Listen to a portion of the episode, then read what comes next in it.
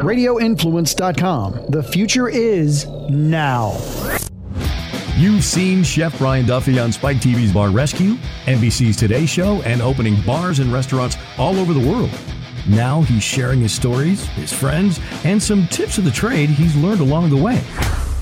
Prepare yourself to get duffified. This is Duffified Live with Chef Brian Duffy on Radio Influence.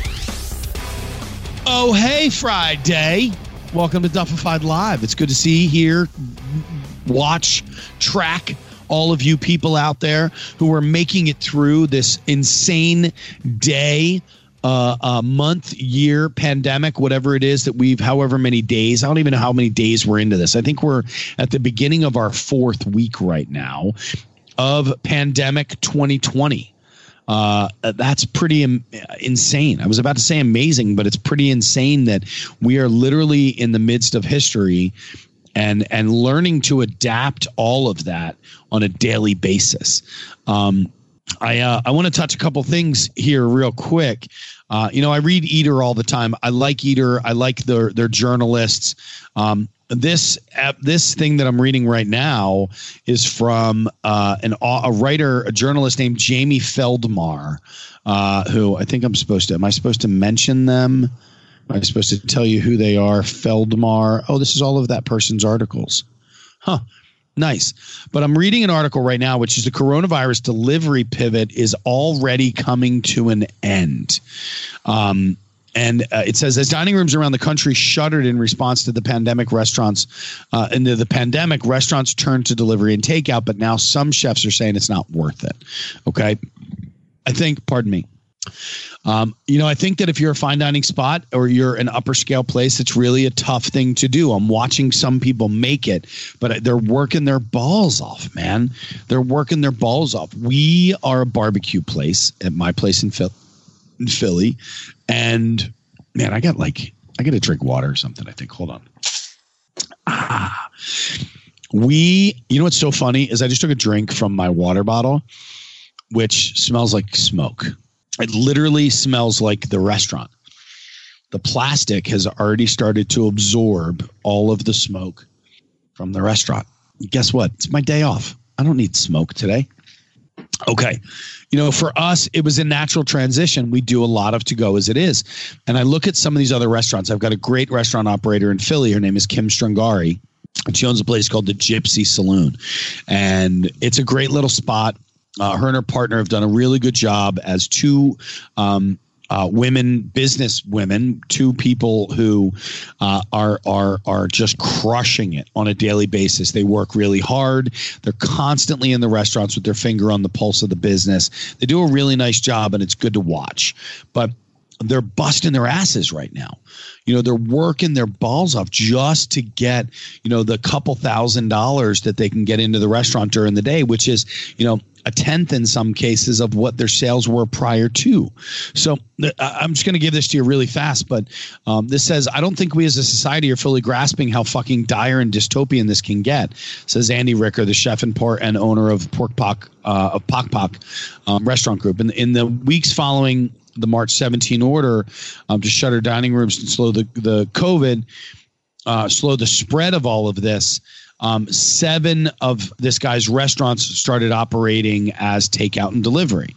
Um, you know, Floyd Cardoz uh, on March 25th died from complications of COVID. Um, you know, we're seeing a couple of other chefs. I just read this morning that Nancy Silverton has it now. So, you know, there's a lot of things that are going on with all of this, but you know, at the same time, I, I, I think that we're seeing this comfort amongst people throughout the country um, you know and especially with restaurants. You know i mean we uh, we are super clean in the restaurant, man. We are sanitizing uh, POS screens and delivery screens and the phone after each use. My entire kitchen staff is in gloves and washing hands on on a, on a regimented basis because I'm like, stop what you're doing, wash your hands. I'm not worried about getting that rack of ribs out. Right now, we got to wash our hands. You know, we're cleaning the restaurant during the downtime of what we have at the same time you know, really pulling tables from walls and and scrubbing down stations again and and sanitizing and you know bleaching cutting boards at the end of nights and then running them back through just to make sure that we don't have any opportunity for a foodborne illness, for any form of transmission of COVID or anything else that's out there. Because guess what? In the same time, we're in the middle of flu season you know so it's just it's just exacerbated across the board the the level of opportunity for people to get sick. And you know i'm trying to take better care of myself with what i'm doing. You know i mean i've lost about 17 pounds in the last what three weeks which is weird in itself because of what i'm about to tell you guys and what we're about to talk about. But I uh, I'm trying to take better care of myself. You know, I'm I'm really making sure that I'm I'm kind of stretching it out a little bit in the mornings, and you know, so that I don't get hurt. I'm trying to up my immune system by eating, you know, a better quality of food with some of the stuff that I am doing while I'm at home. The next couple of statements that we're going to make are not going to warrant the eating better or talk or really showcase the world of eating better, but what I'm finding is that uh, people, uh, all in all, are a little bit more uh, respectful right now. They've slowed down a little bit. They're a little bit nicer, a little bit more gracious, not as judgmental. Um, you know, it's funny. I had a couple that came into the restaurant la- two nights ago, and they were waiting for their food and they both had masks on and gloves and which is what we, we love. We only allow three people in the restaurant at any given moment. This was a husband and wife team and they'd both walked in and they were getting antsy because of the fact that they placed their order for a pickup. Um, you know they had called uh, instead of putting an order online it takes a little bit longer to put the order in through calling especially when you've got you know we're dealing with four delivery services as well so I'm trying to maximize as much as I can the business coming into the restaurant at the same time trying to put out a really quality product and you could tell that the the woman was getting very antsy. She's looking at her watch. She's kind of shifting her feet back and forth. The husband's getting a little nervous. He's starting to kind of mill around the restaurant. Um, you know, walking inside, coming, you know, walking outside, coming back in. Um, you know, and we probably were about ten to fifteen minutes because we had about 30 orders that were placed all at the same time, all for pickup at the same time. We're a one to two man kitchen. It's a really tiny little space. We've got small a small window that's four inches wide.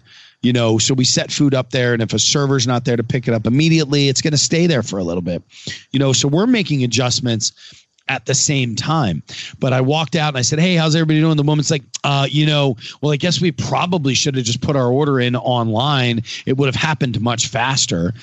And I said, "Oh, I'm really sorry about that." And she, uh, she kind of came back at me. Well, you know, well, that's not getting my food. I said, "Actually, you know what? We dropped your food on the ground, and we're in the process of putting it all back in the container for you." My sarcasm, I don't think went across as well as I had hoped it would. Uh, you know, we're a barbecue spot. We're not pretentious. We're joking around with you. We've got loud music. And I hate to tell you, but Friday night was punk rock night, man. We were listening to punk in the restaurant through most of the evening. Uh, so we were maybe a little bit more aggressive than we should have been. But, uh, you know, a, a, couple of other people, kind the, the one other person that was in the restaurant kind of laughed about it. There was somebody who was waiting to come in. They heard it through the front door. You know, they kind of laughed about it she got her food in about one minute after that. But it's like, you know, we're all kind of doing the same thing. We're trying to be safe. We're trying to provide a service. I'm trying to make sure that my staff still has a job. Um, you know, we're doing our best to make this stuff work. And, you know, if you're gonna get pissed off because you got to wait a couple seconds, go you know go outside and sit at a table and and and just let us know. I mean, I think everybody, you know, I, there was somebody wrote a nasty review of somebody on the Facebook restaurant community the other day. And and the woman I was talking about a minute ago, Kim, she actually had a wonderful response back and she said, "Hey, look, like give us a break for a second. A lot of these restaurants are used to plating, you know, with tweezers." You know they're putting food on a plate in a very artfully presented way and or in a, very artistic manner. And you know now we're having to put things into go boxes. You know you're not getting the same quality of food that you would before. And we love the support. My god i cannot tell you how much i love the support of what's been happening. But we need to slow it down just for a second and realize that a lot of these restaurant people, you know, they're they're doing things that they've never done before. And on top of that, we're giving the responsibility to another human being to get that food to you in a safe, in a in a a, a tasty, responsible manner with some of these delivery services that are out there. I had a woman who walked in the restaurant the other night. She was my delivery driver. She was probably 65 or 70 years old, you know, and she walks in the thing. And the first thing that she does when she walks in is she starts to cough into her hand. And I said, Can I help you? And she said, I'm your caviar driver. And I said, Can you do me a favor, please, and go into the back of the restaurant and will you wash your hands? And I'd like you to please put gloves on. And she was kind of offended for a second. And then she finally went back and uh, and my cook told me later that she actually never changed her gloves out that the door was open to the bathroom and she kind of washed her hands with the gloves on and not her arms, not her forearms. She just ran some soap and water over her hands and rubbed them for a second and came back out.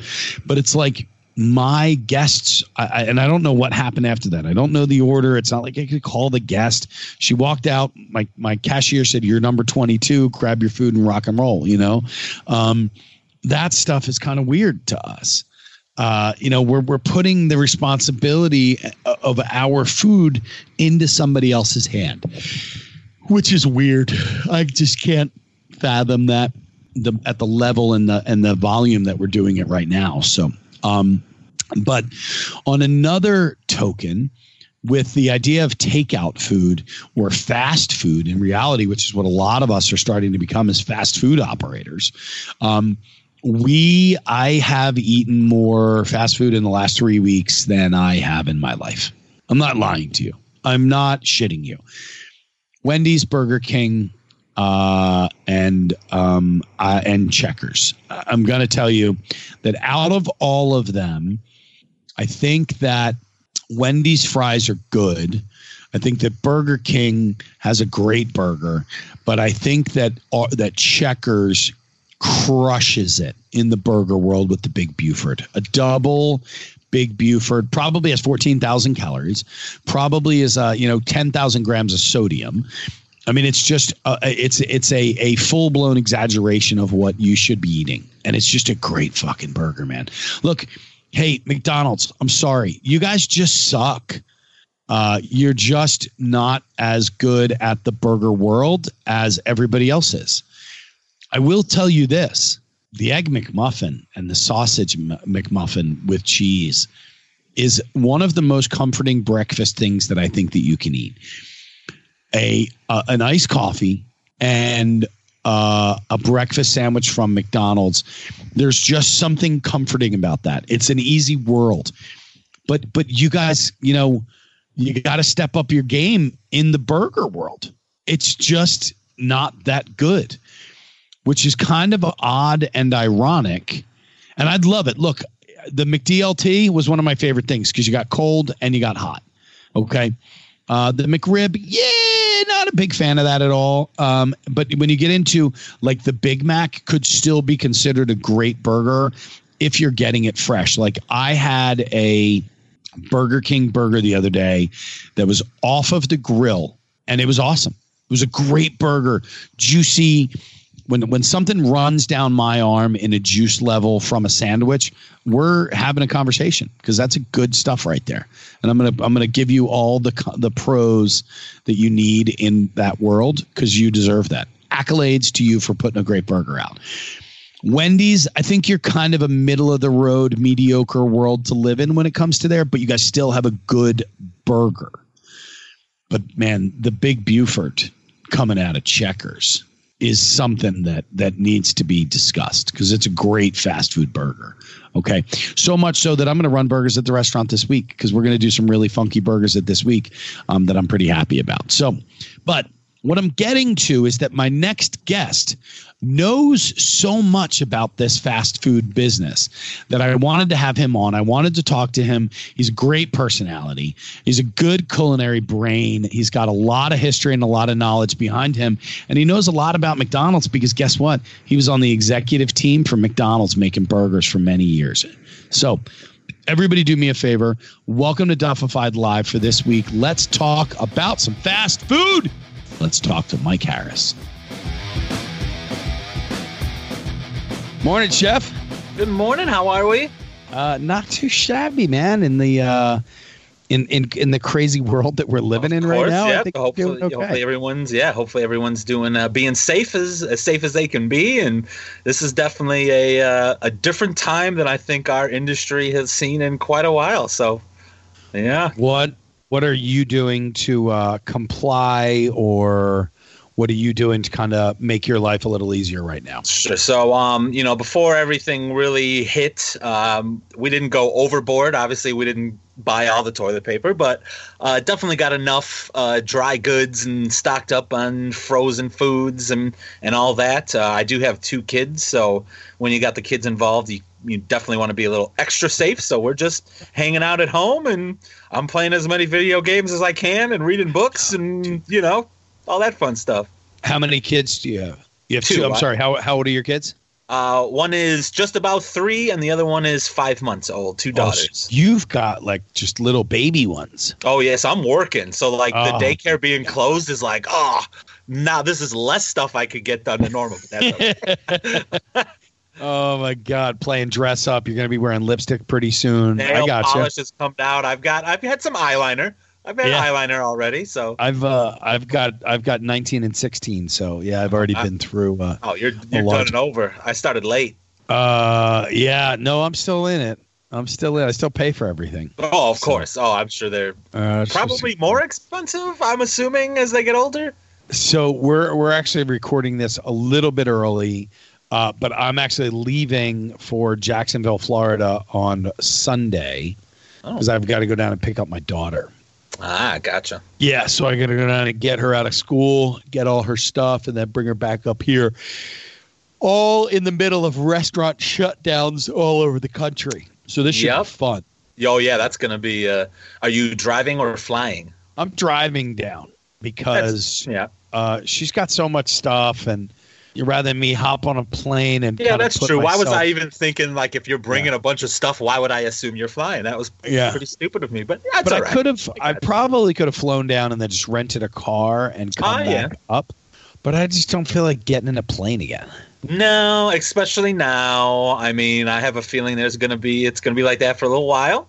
Um. So yeah, You think they're going to shut them down? I don't know about shut them down. Um. But I'm assuming they're going to be extra cautious. They might do a lot less people per flight. I have, I mean, I have no idea. This is just what I would assume. Um, Right. keeping safe distances. Um, I do have some buddies that unfortunately were like, "Yeah, we're going to Hawaii because the cheap flights are cheap." Yeah. Okay, I mean, if you are a single young adult and you don't mind potentially being stranded for quite a while, awesome. Go for it. Yeah, but definitely be safe. It's not about you. It's if you're carrying it and you have no symptoms, but you're next to my grandmother, that is when I have a problem. So Right, exactly. I uh I was looking at airline at flights as well. I'm like I couldn't believe it. And I was looking at cities I'd never been before. And then and and then all of a sudden St. Patrick's Day, not even St. Patrick's Day, really that Sunday hit and I was like this shit's real, man. This is big this is big time. Oh You yeah, know, my like, uh, this is my birthday was on the 16th, so it was this was like the first birthday that it was like, eh, nobody cares, and not be you know normally I'm like I don't I want to I don't want to do anything, but now it was like eerily like nothing going on. So Yeah. It's uh it's it's been a super weird week. I know a bunch of friends of mine who had birthdays on the 16 and 17 and it was just kind of like, "Hey, happy birthday, good luck." Yeah, You know, like yeah they got the full blown shit end of the of the stick on that one. absolutely. So, hey, uh why don't we kind of tell people who you are, what you do and how they can follow you before right before I take my dog and throw her out the window. awesome. So my name is Mike Harris. Um, I've been a sort of a research and development chef for many, many years. Uh, very different than a lot of the uh, you know restaurant chef type. I spent many years in back of house in restaurants, fine dining, corporate chains, country clubs, and stuff like that. Uh, went to culinary school in the dream of wanting to open up my own restaurant then when you learn how difficult the hours the life and you know I, I experienced that working i was like you know what I don't want to open up my own restaurant. Uh, so that's where I kind of learned about sort of the R and D, product development, recipe development, and food science route. Um, so I've been in kind of the either food manufacturing, recipe development, and product development world now for I don't know 20 years.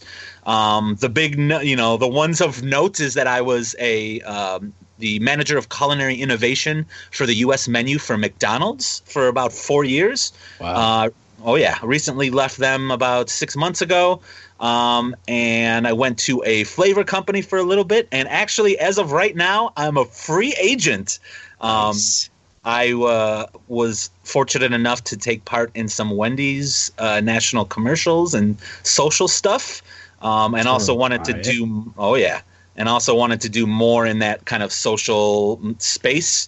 Um, so see if I could do some cooking that way, or if there's a brand that wants to use me as their, you know, throw me on a commercial, I'm more than happy to do that as well. So yeah, it's definitely a changing stuff going on in my career, and then lay that on top of what's going on in the world. So it's uh, it's it's a little crazy at the moment, but lots of things going on. Now, does your wife? Does your wife work? Uh, yeah, she's just a uh, project manager for like a software company, so she already pretty easy for her to work from home and be uh, Right. you know off mobile stuff. So, um, so yeah, we're just hanging out and like I said, we got the kids and doing what we do. So, where did did you go to culinary school? Yeah, I went to uh, Johnson and Wales in Providence. Oh, okay. Uh, and Yeah. then I have a degree in culinary arts and culinary nutrition. So at the time, that was um, the only kind of food science route. Oh yeah. So Yeah. it was I either would be a registered dietitian or in that food science product development world, and that's the uh, direction I went. Now, did you go? Did you take more classes moving as you went on to kind of fall further into that R and D world and that food science world? Um, a little bit. So I did my first two years of culinary there, and I worked in the industry since I was uh, 15, cooking and stuff. The first two years of culinary school, super easy for me. Right. So then I could have went two more years of general culinary. At the time, I was like, you know what? I kind of a lot of that I could learn in a restaurant if I need to, you know, that, that kind of thing. So I took a path of like, I don't know anything about, let's say, uh, medical nutrition therapy or Right. product development or any of those. So I went that route. My last two years of culinary school got a little harder uh, because it was once again stuff I was not, you know, already Yeah. familiar with. Um, and then, you know, from there, like I said, I, I got a gig even before I graduated. So I've been doing uh, doing that route ever since. Now, who did you work with first? I worked for a company called Orval Kent Foods. So they made uh, a variety of like refrigerated prepared stuff you would find in either supermarkets, chain restaurants, schools, hospitals, military. So if you're going down the, uh, you know, any of the aisles in, in the supermarket, um, you know, I, I made actually quite a bit of stuff for them. So they don't have their own brand, but they co-manufacture for a lot of people. So Right. the Walmart deli counter, Sam's and Costco, like take and bake pizzas or the stuff that they serve in the, um, you know, prepackaged food items and stuff like that. So, Yeah, I worked for a company called Seafood America for a year and created uh, frozen seafood products that were used in every major grocery store chain in the world. nice. Oh, yeah. And- Think of the volume of people Oh. that you feed with those. It's, I mean, Oh, yeah. I, I, my friends will be like, dude, you sold out. You know, I'm working in restaurants. You're making very affordable macaroni salad and stuff. Right. I'm like, yes, but I'll call you Friday, Saturday, or Sunday night, Ex- ask if you want to go doing. out, and Yeah. you ain't doing anything. Yeah, So- exactly. I uh it, it, was a, a huge change in the world for me. Like I didn't know I really didn't know what to do. I went from being the corporate exec for uh god, I guess at that point we had 12 restaurants. You know, I was the corporate exec for 12 restaurants. I was I was doing inventory every Sunday night in another restaurant, closing one down every Saturday, and I finally was like I just I'm done. Done. Right, And I went into the R&D side. right? And it's it's a very hard thing to switch your brain. Um, now, the reason I know you, one of my very favorite shows, and one that I feel is a good representation of how to open a restaurant or even that R and D mentality, is of course the Bar Rescue. Oh yeah, Um, we did that. And the reason why I liked it is because even though obviously it is a TV show, neither here nor there, but when uh, you guys start talking about like statistical facts. There is Right. only a certain amount of people in this area who will come to you. Why are you doing this flavor? When you're Yeah. in that R and D setting, even though you know I would love to make the fanciest, most expensive thing, if you kind of understand your consumer or your customer base, whether you're developing something for a restaurant or a national launched menu item Right. in a huge fast food place. You just need to understand who the customer is, why you're doing it, what your constraints are, you know, what are they willing to pay, what ingredients can you use, and you kind of formulate it in that world and it's very much it does not matter what Chef Mike likes. I am making it for a consumer. What does the consumer want? And that is a hard lesson for a lot of chef folks who try to switch over to the other side, if you will.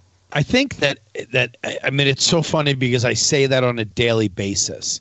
You know, I was I was with a friend of mine this past weekend, and his wife kept saying something in regards to I don't know why you guys let the servers wear yoga pants. You know, like they should have a, a uniform that doesn't involve yoga pants. And I said, well, no offense, it really doesn't have anything to do with you. It's got Right. nothing to do with you.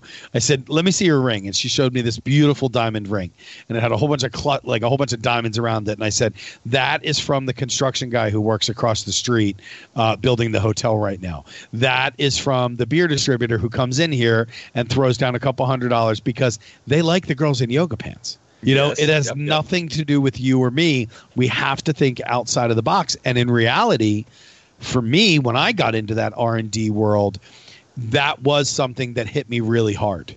It really didn't have anything to do with me. They were like let's create a new profile a new flavor and i'm like boom boom boom here you go. Now luckily for us it worked. It was nice.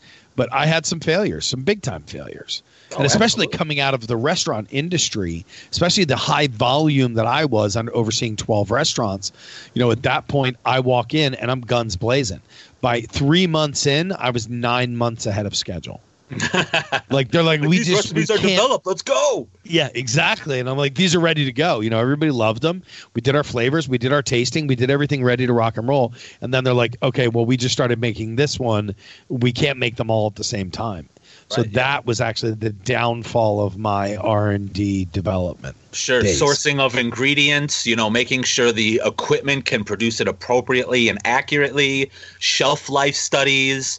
Um, Yeah. When I, you know, when I worked for McDonald's, it's I spent more time behind mirrored glass serving consumers stuff, and some of the things I would hear like would destroy my brain. So I'm Like also like um.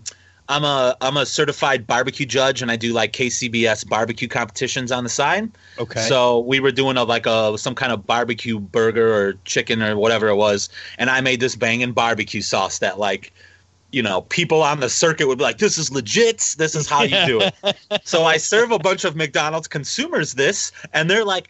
What is this? Why can't you just put the McRib sauce on everything? Oh, like, what are you doing? What are you talking about? So, and once again, it's like, okay, that is that is the consumer base. Three other guys in white chef coats are holding you back like you're getting ready to Oh. start banging on the mirror. It happens every time. This was and like four years ago, like, hey, let's do sriracha. And there are consumers out there who still have no idea what sriracha is. They haven't even heard of it. There are so many consumers that are not, you know, you know, foodies or um, on social media. Like a majority of Americans don't really care, and I wouldn't say don't care, but are not like that's not their thing. It's just Um, not. But then, sure. then you have a, a, a good vocal minority who kind of help get the trends going and things like that as far as you know high end restaurants getting new ingredients and how that trend curve happens in our society um, so yeah it's it's a very different world. It was interesting to be in that big machine like McDonald's in my previous life developing a lot of things for your Walmarts and you know Costco's and Sam's Clubs and all that fun stuff. Um, but I do I definitely can do both sides. So if you want the hippest trendy ingredient fancy you know expensive thing I do that. But like I said it's depending on who my customer is I have to know uh, you know make things for them and not assume that they want my awesome creation So, how are you guys in that world? Kind of, how are you staying ahead of the trend, or in reality kind of making the trend in that way i mean look sriracha for you guys to create a product it's not like you you you drop a burger on a on a griddle and you throw some sriracha on top and and a bun and you say okay we're going to roll this out in 190 million stores whatever it is like what is your how, how long is your process for that Sure. So, um, in a in a restaurant setting like that, if it is, let's say, current ingredients, you're not adding anything new to the restaurant in any capacity. It still may take six to nine months because you have to do ingredient nutritional information. Um, you know, in a huge corporate setting, you have to train. You know, McDonald's in the U.S. had 250,000 employees that work in kitchens, so you have to train people to then train people to then train your crew. Um, developing your whole marketing you know unfortunately when you're in a big company it's not just food let's go there's usually a whole marketing calendar of when you're launching new menu items that might coincide with events you know obviously when super bowl happens things like wings and dips and you know spicy things and shareable appetizers are more trendy versus let's say in the winter when everybody's at home. Um, so you definitely cycle a menu to you know um, handle what's going on in the world as well. But then there's also long-term huge projects. So i was part of at mcdonald's um, launching the new well they're not new anymore but the uh, buttermilk crispy tenders uh, and that was a project that took two and a half years, not only because of all the work that was involved, but all the testing. You'd put it in one restaurant for a month, then you'd move it to 10 restaurants, then you'd do 50 restaurants, then you do a region, and you're acquiring data, making little adjustments to the product. Are people willing to pay this much? And then uh, manufacturing of, you know, when we launched, we needed to have something like 20 million pounds of ready to go chicken tenders in Oh freezers God. before okay it's time to start serving while Right. they're also continually making more and more and more and then within one month we actually uh, undershot what we needed and broke supply so then we had to stop selling for a whole month just to catch up so like all these huge ridiculous things that normally you wouldn't have to worry about when you're in a, a monster of a company serving 31 million people a day in the us and 60 million uh, worldwide. Sourcing a blueberry or sourcing uh you know lettuce is a huge huge task Now, is that is that something that you're working on as well? Is that sourcing portion of it, or was there somebody else kind of in um, that? In, a in little bit um basically it'd be more quality control you know as a chef i tried on a build to make sure that it's what we're expecting but as far as numbers uh, things of that nature getting uh, suppliers to come in and you know sign the contracts there are whole departments that handle that portion of the business especially in a big company like that um, some of the smaller manufacturers, I've worked for a variety of really small manufacturers. Sometimes that is sort of the culinary or the research and development department to uh, test and approve those ingredients and what could be used uh, in the facility. So it really much just depends on the company and how uh, how they're structured. Huh. Now, I mean, is there kind of a? At what point you were there for how long? Five years? Uh, about about four years. Yeah. About four years.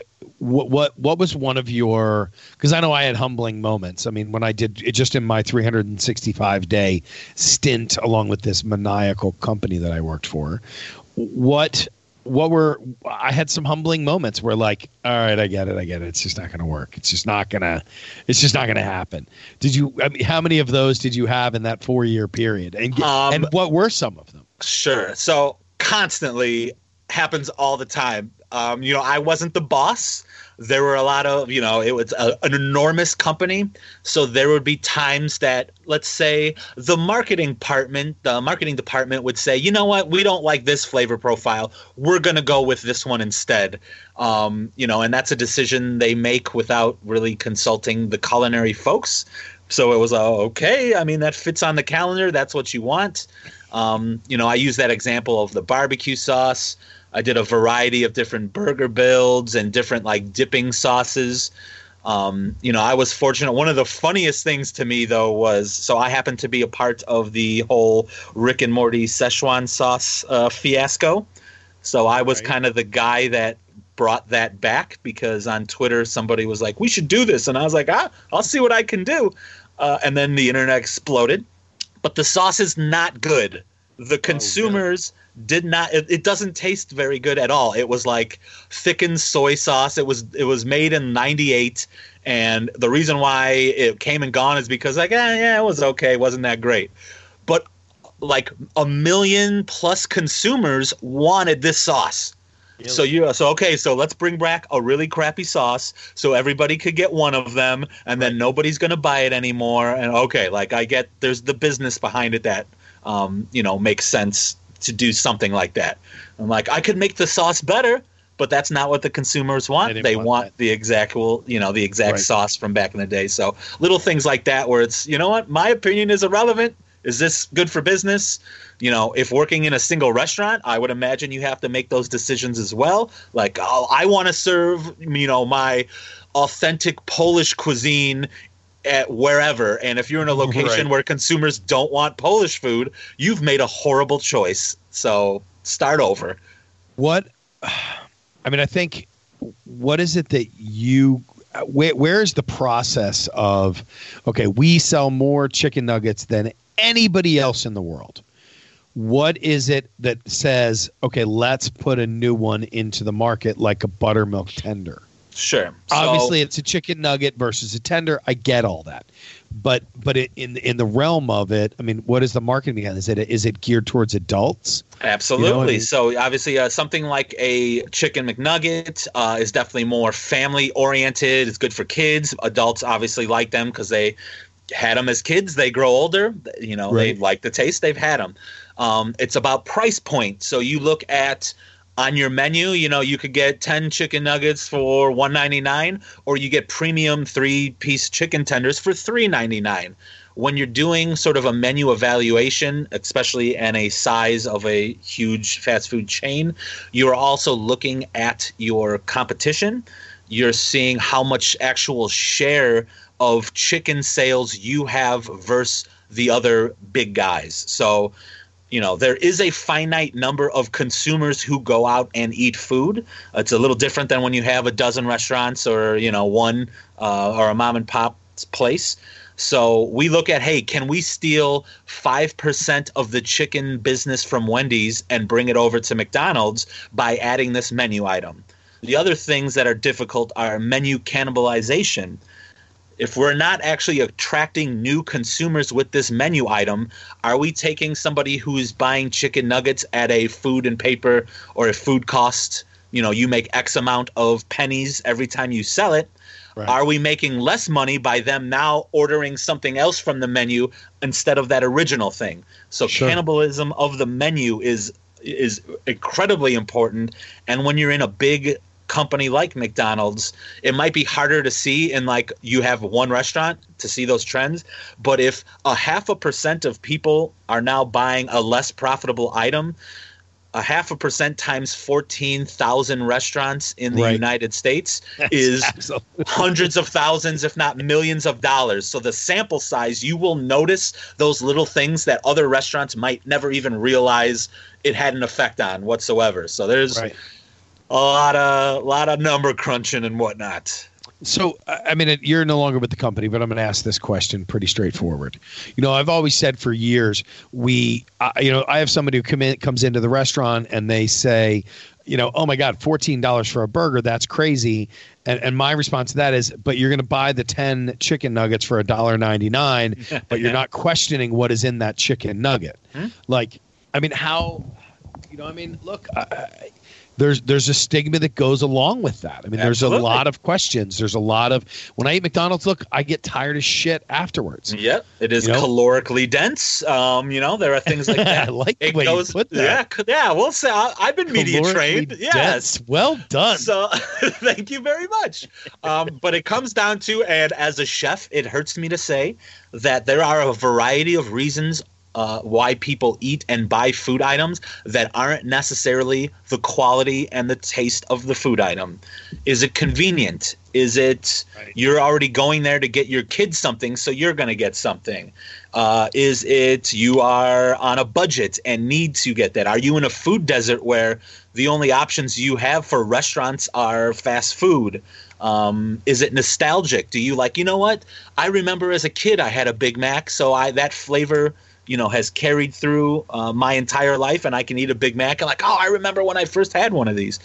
Um, the marketing, the reason why, you know, the something seeing a thousand billboards on your drive of red and gold and these golden arches, like subconsciously make you go to McDonald's to order something. So there are so many reasons why people uh, will eat and buy food. Like I said, that is not necessarily I want the best quality of a thing. It's you know I'm hungry right now. I've got five minutes to eat. What am I going to get? Um, and to your point, uh, with the you know taking the chef hat off for a little bit and being the business, understanding the consumer, you know that's something that you have to handle and deal with. Um, and then from a development standpoint, it's like, yes, my goal was always to try to how do I make McDonald's better? How can we remove these artificial flavors, colors, preservatives? How do we sell more chicken, um, less filler, and things like that? So then you go ahead and develop a new chicken nugget that has 100% meat, less breading. We bake it in the oven. And all those consumers who said they want a nicer, healthier, better thing do not come to your restaurant and order it.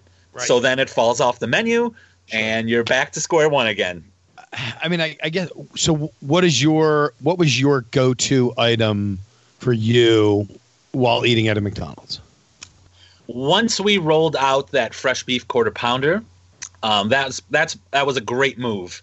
So we went from a whole supply chain and in restaurants of holding beef in the freezers to now we were getting shipments of fresh beef patties um, that we can cook in the restaurant.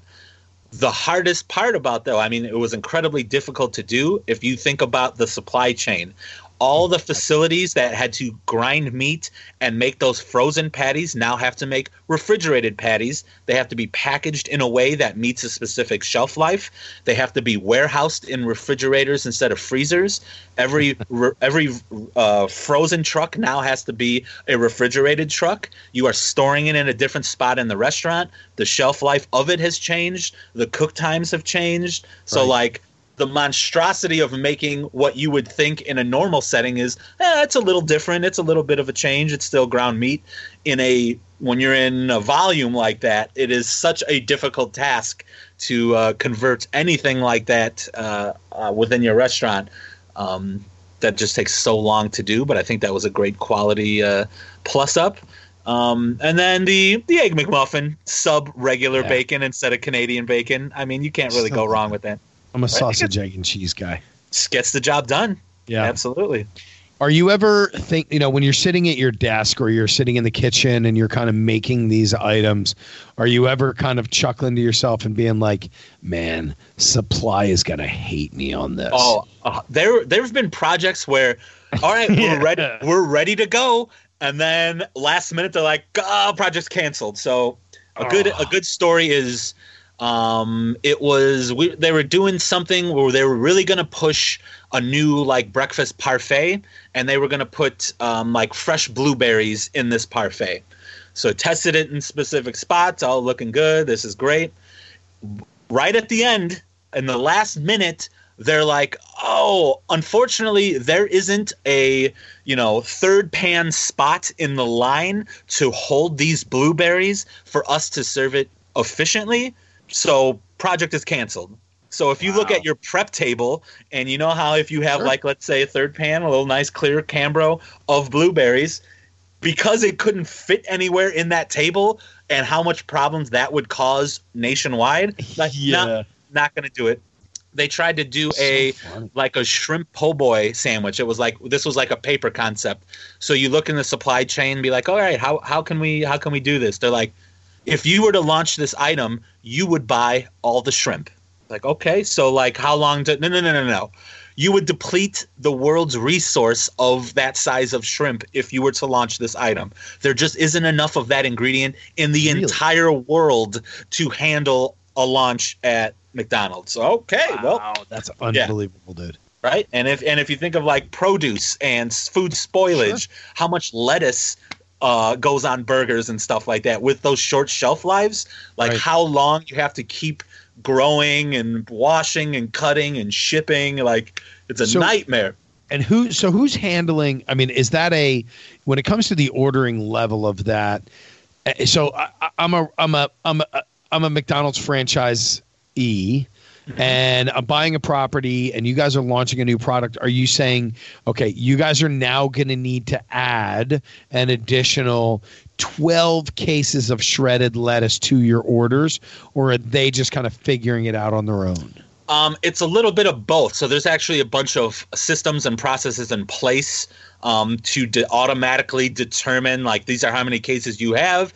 Here's sales numbers from last year at this time. Here's what's going on in the current environment. And there's actually um, like software to help determine how much you need to have on hand in a restaurant like McDonald's, it goes even further because there is a lot of items that need to be prepped or that have a certain hold time. So there is an hour by hour sheet of you need to have six portions of chicken breast ready to go at any time. You need to have this amount of chicken McNuggets fried up and ready to go. You need to cook. uh, So like it goes down to, um, Right. you know, very detailed. Um, and you also compare that against the uh, the employees it is geared towards and you know i don't working in a restaurant is incredibly difficult it's a hard task but there are times when your kitchen staff at a fast food restaurant are a bunch of kids who don't really want to be there Of course. so you have to actually develop things as easy as possible. That's one of the other difficult tasks is making a new thing. So like our um, buttermilk crispy tenders that we were glazing in barbecue sauce. I was like, okay, give everybody a bowl, ladle some spoon, you know, ladle some sauce into it, and toss it in a bowl. And they're like, and nope. nope, you not need- going to happen. So they developed a container with a lid and like a, a sauce gun to accurately add the sauce and then like, okay, close the lid, shake it forward nine times, shake it back eight times. You're gonna want to, you know, use a spatula to put them in the container. Like this whole process as opposed to why can't they just toss it in a bowl? Like I don't that's what restaurants do. And I'm like Right. not not these restaurants, not these not this talent pool. So uh, yeah, the operation constraint is very difficult as well. I remember when I was working with that company and we were trying to get them involved in a fish program where they would utilize so we used to make this crab cake and this stuffing and all this other stuff and we were trying to get them to use it more in their stuffed fish program so i go into a couple you know into like one of the major chains and i get up on stage and i'm showcasing and i'm showing all of these seafood managers how to one take a piece of flounder lay it on a on a tray scoop two or three or four ounces, whatever it was, of this stuffing on top of there. Take another piece of flounder, Oh, that's already too many steps. I mean, come cut- on. cut a slice, you know, a half inch from the tip, a half inch from the tail, and then lay it on top of it, and then open it up so that you can see the stuffing. And it was like the faces just glazed over. They wanted no part of this. They want to take it out of a box, they want to put it on a tray, and they Yep. just want to sell it. They Yep. don't want to have that work. That is uh, that was my life. That is Yeah. it's it's a hard pill to swallow when and especially in a big franchisee organization where they have a lot of say. So Sure. my my customers were not just consumers who went to McDonald's. It was pretty much the owner operators that we do all these tests. We do a, fi- a 50 restaurant test on an item. We'd have to show them all the numbers. We'd have to show them. And then basically, we're pitching to our own employees hey, guys, you should do this. That's one of the reasons why, like, a McRib does not come back to every single restaurant. The regions actually vote on specific rotating menu items. Really? So if a region is like, you know what, we don't want to do McRib this year, you know, a good portion of the country does not get the McRib. a bunch of consumers complain, "Why haven't you brought it back to me, Chef Mike?" You know, I got I used to get blamed for a lot of things. Chef Mike, why did you not bring back the McRib? Yeah. And I'm like, I'm a cog in the machine. I don't make those decisions. Nobody in this building does. Your local restaurant owners, you know, kind of vote on if they want it. So So same where scenario. where do you see that world kind of moving forward? Where do you see what changes are you seeing that's or, or with within your experience of being involved in so long? Where what's the next direction for them? to me, being kind of in that world, I feel like the food system in the top 200 chains is a pendulum. You go from one side, which was let's mass produce everything, make it cheap, quick, fast, give it to me now, don't care what's in it. Um, and then I'd say maybe th- four years ago, four and a half years ago, basically right when I started at McDonald's, they were removing artificial ingredients. You know, a lot of of um, you know fresher ingredients, less frozen stuff. Removed preservatives from uh, ice cream and things like that. And at the time, a lot of consumers wanted that. Now, if you look at today's climate right this second, and people are now going to be, you know, potentially quarantined, shut in, everything about I want clean ingredients probably went out the door and it's Right. give me canned goods, give me frozen foods, give me things that last a long time. I need to hunker down and feed my family for whatever. I don't care so much about the clean ingredient statement. I need to feed my family and let it last. So it will be actually interesting to see what food trends come out of the next couple months. Right. Um, similar like why is spam so popular in Hawaii? Well, Yeah. during war times, it was one of the big food sources that they had. People got used to eating it. People incorporated it into their everyday everyday diet, and now it's like, oh, look at Hawaii loves spam. Well, there's reasons why all those things happen, and right now we're living in a in a new food trend world where shipping of ingredients across international borders. It's going to be very hard to get food from other parts of the world. Um, so that's going to affect everything you know that we eat and ingredient availability. It's going to be a very different world coming up right now. So it would be interesting to see that. It's like those, uh, you know, I hate to say it, but one of the kind of comical parts of all of this that's going on right now really are the memes. I mean, I just find them, Mm-hmm. You know, it's like the the one that I saw the other day that was like, you know, here's to all of those all natural, chemical free people who are like, where the fuck is my Lysol? Where the fuck is my Lysol? You know, before they're rubbing lemon juice and uh, aloe vera on their hands as a disinfectant, and now they're like, you know, Tito's and pure rubbing alcohol. So Yep, there's a there's a uh, a difference when you're living in a prosperous first world. Everything is great, uh, and then there's you know, and it's not good or bad. It's not. I'm not like pro or con any of these things. It's just how people are acting and reacting, and what we need to do to stay safe for what's going on right now. Um, another example could be um, I love using Aleppo chili flake. It is one of my favorite chilies. I use it in barbecue. I sprinkle it on everything. It the the real deal is grown in Syria. Do you know how hard it is to get anything out of Syria right now? Especially not even the just wars and Right. everything that's going on. So like there are so many different reasons. Um, global warming, bee population, and honey. Manuka honey is what sixty dollars a jar, depending on where you're getting it from. Um, and as climate changes, as borders close, as you know, maybe some kind of horrific crop illness comes by and all lettuce is destroyed. Like we have to be able to react and, um, you know, deal with that. There might be ingredients that are just no longer available to you. So Yeah. either, you know, you just you just can't have it anymore. Uh, There's nothing else you could do. So dealing with that will be interesting. So, uh, favorite fast food burger? Um. Well, I'm in Chicago, so I'm a I'm a big Portillo's fan. I don't know. I guess that could count as Portillo. Um. But as a I kinda- burger, Yeah, they do an okay burger. Um. Maybe like a like smash burger of Five Guys. okay. Something like that is pretty tasty. Um, so it's not like a Burger King or a Wendy's or anything in that. Like I love the Big Buford, Oh, you're going? Are you? Ta- you're talking major fast food chain? major fast food chains. Um, I mean, I can't. You can't falter the quarter pounder when it's done right and fresh. I do love a Right. baconator. I'm a bacon fan. I did Um, have a baconator, uh, or did I have the baconator? I had the baconator the other. For some reason, I've kind of walked. I, I started to lose a lot of weight, and I'm very happy about it. And I was like, all right, well, fuck it. I'm eating things in moderation. I'm paying much more attention to what it is that I'm doing. What's that? Yeah, exactly. So, so I will stop at a Wendy's or a Burger King. I, I haven't been to a McDonald's in a while, other than a breakfast. But I, I- think I still think the fucking I still I think the Big Buford is a great sandwich. Nice. Yeah, it gets the job done too. I mean, like I said, it's one of those that it might not be that it's the greatest tasting thing, but when you were 11 years old and you went to the McDonald's that's right by your house with a bunch Yeah. of your buddies on a bike, and you're like, you know what? I'm going to try the Big Mac for the first time. I'm an adult. I'm going to stop eating chicken nuggets. And then you realize, you know what? It's pretty darn good. And at Yeah. that time, you're like, this is the best thing I've ever had. Then absolutely. you fast forward 40 years and you bite into that Big Mac and you're like, oh, nostalgia.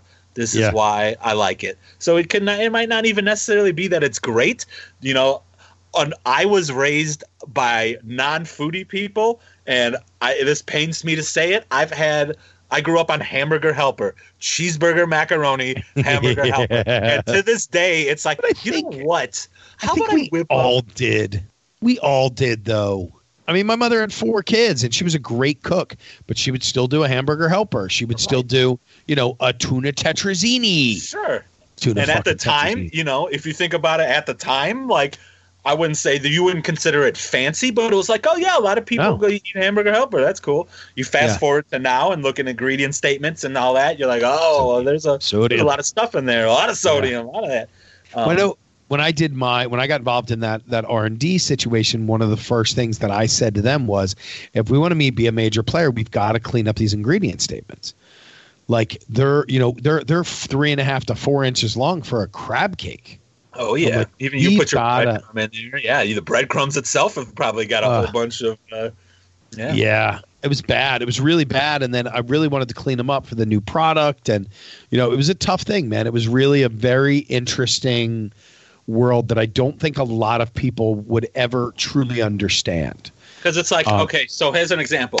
You tell somebody, oh, we're trying to move, uh, let's see, what would be a good example? Sodium acid pyrophosphate and sodium bicarbonate. We're trying to remove that from all food items. Right. And somebody who has no idea what they're talking about, it's like, yeah, those sound horrible. But Yeah. those are the two ingredients that are in baking powder. That is literally baking powder Right. sodium acid pyrophosphate and sodium bicarbonate. So there are consumers. There's a lot of times ingredients are removed, uh, cleaner ingredient statements, and once again, this is not. I'm not pro or con. It's consumers decided that this ingredient is bad. There's not Sure. necessarily Like science MSG. behind it. Correct. There's not necessarily science behind it. It's the masses have decided they don't want that yoga mat ingredient in their bread or whatever. So then the food industry needs to, you know, uh, carmine or carmine. It is a red food coloring that is derived from beetles. And once people find that out, they're like, that's disgusting. And then other parts of the world, 85% of the world eats bugs as a food source. Right. But, but that's disgusting. We don't want to do that here. Uh, you know, it's it's definitely a uh, a little balancing act to to deal mean- with all that fun stuff. you take a look at uh, Taco Bell and the big uproar that happened because they were utilizing Weetex in their in their in their Taco Bell meat. It was eighty percent beef and twenty percent Weetex or whatever it was. But now, you know, they were in an uproar. I mean, they were people were livid, furious. It was the worst thing that ever could have happened to them. But now. The Beyond Burger, the Impossible Burger, all of these burgers Yep. have a, a, a, a, derivative or a variation of that product that's in there that creates the mouthfeel, that creates that. But now we're charging, you know, eleven dollars in a fast Yep. food place I, the uh, Beyond I've- Burger. I obviously can't go into detail, but I have helped uh, a lot of those uh, types of products, and you know, it goes against uh, a lot of people's idea of like, oh, I could eat a beef patty, which the ingredient statement is beef and then salt and pepper, whatever you're seasoning in it. Right. then you switch over to that type of you know plant-based protein and that ingredient statement is huge and it's highly processed but Right. some of the consumers that were against highly processed foods are now very much pro plant-based proteins because the cons- the education of the consumer might not be uh, you know they are not necessarily educated in those decisions um, so you got to Did deal you with that did you guys make that move? I don't know. Did McDonald's make the move into a plant based burger? They were looking at it. Um, I don't think any decisions were made um, going forward. I know a lot of the competition and stuff uh, of McDonald's did some things there, but um, I don't think they pulled the trigger on any plant-based protein items just yet. All right. So the commercial that you did for Burger King, For Wendy's, Wendy's. I'm sorry. unless Burger if Burger King's listening, you want to show me the money? I know. Hey, Burger Uh, King. I'll, I'll Stop by promote a and say Chris hi. sandwich. Yeah, let's do it. Do you ever hear Denis Leary talk about uh, the gifts that we receive from the French? He's like, the French, they give us the, the croissant. What do we do? We turn it into the Croissan'wich. That's awesome. Like we just fucked up the whole process for it. so, uh, so how does that come to? I mean, what was the? uh, I mean, you leave McDonald's, you're there for four and a half years, and then the next thing you know, you're doing a commercial for Wendy's. Oh yeah. So so after I left, one of the reasons why I left McDonald's was because I wanted to do more social media stuff. So I Okay. am very active on social. I do a lot of like nerd. Big fan of big fan of your stuff. Oh yeah, your we, we bother each other. I love your, you. your interaction is always really good. You know, you, you do a nice job. I mean, it, when, and I know that may sound like a weird thing, but for two people that are into social media, and and for me, Twitter is my that's like my go-to comfort. Mine I well. enjoy Twitter absolutely because it's more adult. Yeah, and you, I mean, once you learn, I mean, I think we have the same mentality because of our age. I mean, Yeah. I'm 36, I'm but 48. oh, well, you don't look know. a day over 47, dude. You're doing great. I've been, you know what? It's that short, fat guy, and I just kind of keep the the oils flowing well. Gives me go. good skin. I like that. I like that. But if you realize that the internet isn't real, that it doesn't matter if What? somebody you've never heard of, you know, talks crap to you, like it's, It's irrelevant. it doesn't matter. Who cares? So And like, funny, oh, dude. Some famous person liked my comment. It's the greatest day ever. Like Yeah. there are pe- there are younger people who like that kind of thing. So Yeah. knowing how social media works and wanting to be savvy in it, yeah, I will comment back to as many people as humanly possible because that's its purpose. That is social media. what- that is that's what right. the reason. Um, but I left McDonald's. Um, and at the time I was like, all right, internet, I'm your free agent. Let's let's go. Brands, come come at me. Um, and the Wendy's Twitter is obviously very savage, uh, but they're very smart and engaging. Yeah. So they're one of those that responds to people. They do some goofy, fun stuff. Um, so that was pretty on brand for what I was trying to do. So I would be back and forth like, "Oh, you just sick burn to McDonald's," and we started talking. Um, I kind of and another funny little story is that Marshall Scarborough, a chef who I graduated with uh, at Johnson and Wales, was the corporate chef at Wendy's while I was a corporate chef at McDonald's. Oh, so we could no not talk shit. shop. It was like this. He was my poker buddy. Like we hung out all the time. And both of us are like in the big, huge fast food world. That's like, so funny. all right, we're doing okay. Um, but then, so it was kind of reaching out. They were like, "Hey, would you like to maybe do a commercial? Um, you know, we're rolling out breakfast. We think it would be funny since you were a former McDonald's chef." I'm like, you know what? For social, that would be amazing. A lot of people, you know, were like, "Do you think this is going to burn any bridges?" Well, I left McDonald's. Why would they ever hire me back again? I'm wanting to do more social stuff, and unfortunately, Wendy's or um, McDonald's is very conservative. They don't Yeah. do a lot of that fun social stuff. So I was like, "All right, let's rock and roll." So we did a whole social media campaign that I guess went over so well. They called up and they're like, "Hey, guess what? We're gonna take that footage and make a commercial out of it." Uh, I was like, "Heck yeah!" And uh, they're like, "Oh, we're also a SAG-AFTRA company, so I get you know paid every time it airs." It's like Oh my God. awesome.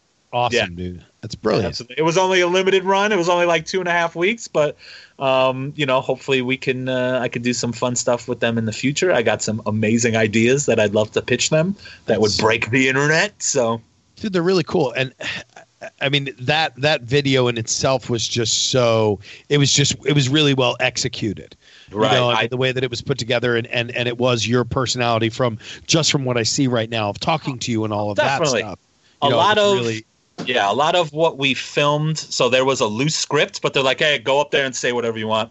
Um, so one of the uh, there was one of the ones on social media where like the, the there were three items in front of me and they just hit record and they're like just say a bunch of crazy stuff so i would be looking at the burgers like oh my god look at the oh there's some chicken over it. and i just made up a bunch of stuff and they're like this is gold so they used a bunch of that footage That's but cool.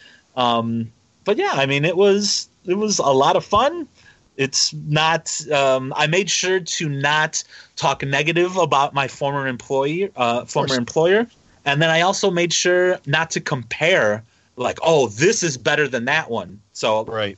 but then what's funny behind the scenes i was like wendy's if you want me to do that you're gonna have to throw me that uh, you know you're gonna have to throw me that flow or that do you hear me now guy money if you Yeah. want me to go be savage against my former against employer your former sure. oh yeah So so what's your what's your kind of plan moving forward now?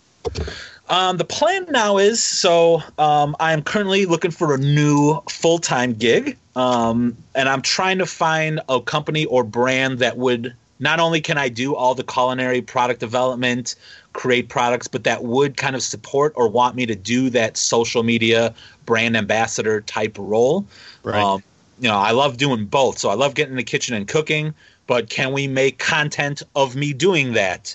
Uh, can I go hand it out at, um, you know, a video game awards or go to some other, you know, TwitchCon or some of these other conventions that also align with my nerdiness?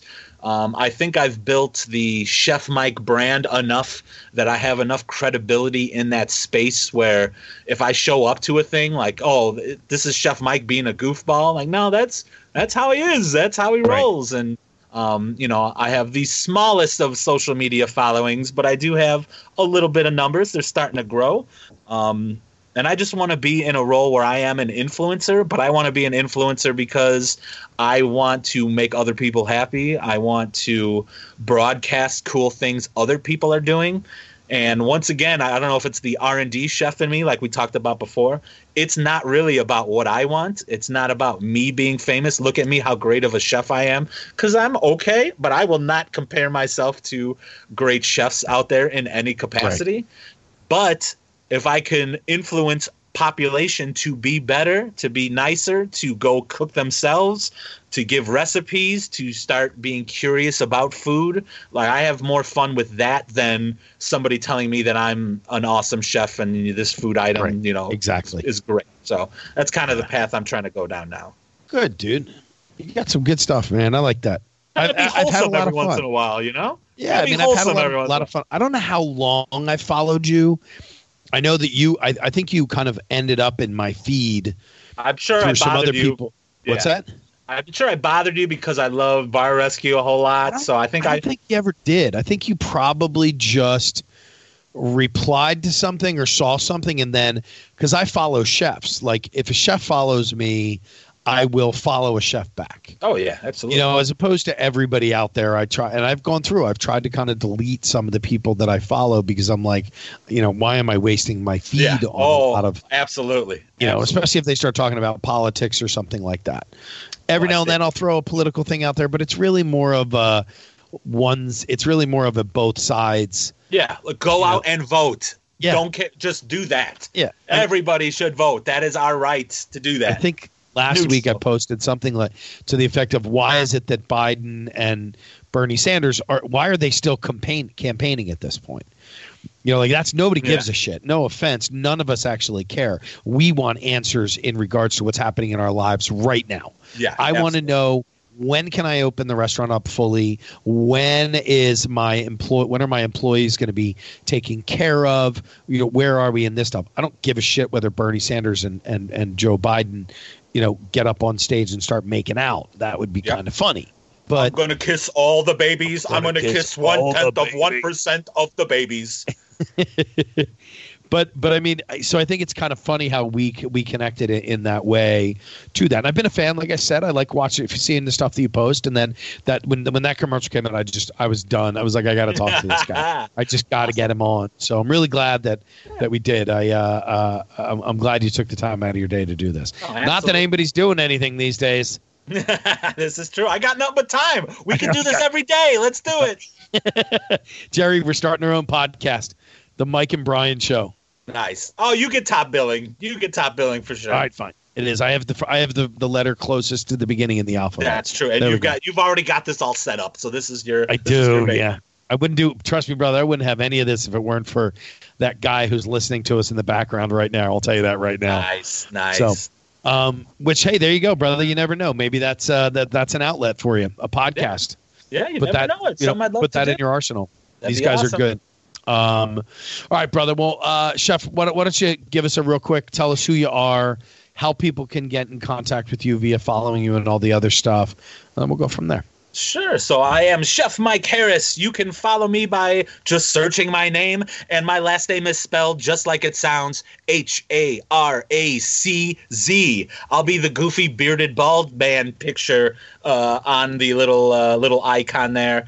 And if you like food or nerd related things, even more so like Dungeons and Dragons kind of nerd, I'm your man. Um, I'm on, you know, your Facebook, your Twitter, your Instagram, your Reddits, and all that fun stuff. Um, but yeah, bother me anytime. Ask me all the questions. Give me comments. I will try to. Re- I usually try to respond to literally everybody. So there's a good chance I will. Uh, you know, we can talk. So there we go. Well, thanks, Mike. I appreciate your time, dude. And uh, we'll connect someday. We'll grab a beer when I get out to Chicago again. Let's do it. Let's do it. Awesome. Right, Thanks for having Thanks, man. Me. Thanks for everything. Have a great day. All right. You too. Cheers, dude.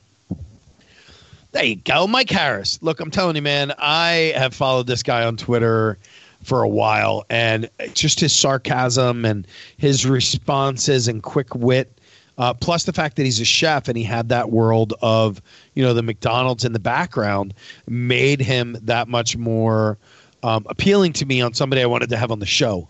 You know, I try to get chefs on and stuff like that, but when was the last time that you heard about kind of the process of going through a McDonald's uh, launch and relaunch and all that stuff? So, so that's our show for this week. Uh, we hope everybody's doing well. I hope you guys are doing well, being hunkered down um, out there in the uh, uh, in the in the world of being safe and quarantine and all that stuff.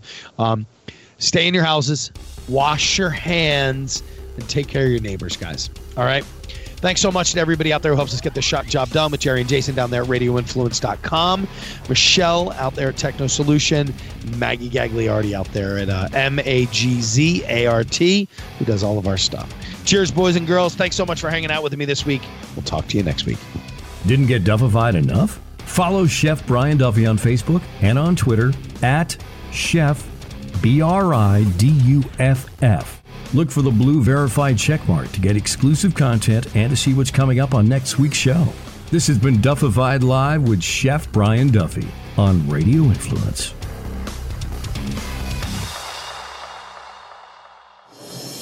This is a Jim Fannin Show quick fix on Radio Influence. We know from research that the average person has 15 to 17 breaths every single minute throughout the entire day when we're faced with anything stressful, anything that causes fear, worry, anxiety, our breathing increases. And once it goes over 20 breaths per minute, now we can get into panic, indecisiveness. And that can cause us to suck our thumb and get in fetal position and hide under the covers, not knowing what to do, where to go, just not having a blueprint. But that's what this show is about. But right now, let's relax. We're going to create a blueprint, and I'm going to give you a few tools in each arena to manifest the blueprint. And the blueprint, well, we're only going to go out. It's not a master blueprint of your entire life. It's not the blueprint that you created back in December for 2020. That's gone out the window. We've made some adjustments. But right now, we need a micro blueprint between right now and the end of May. So from right now until May 31st. And when May 31st arrives and June 1st kicks in, what have you accomplished? Hopefully, we've all gone back to work. Hopefully, we've all opened back our businesses. Hopefully, that plan that we've put in place today will have manifest by June 1st. Nothing great happens without a blueprint, and that includes a life. The Jim Fannin Show can be found on Apple Podcasts, Stitcher, TuneIn Radio, Google Play, and RadioInfluence.com.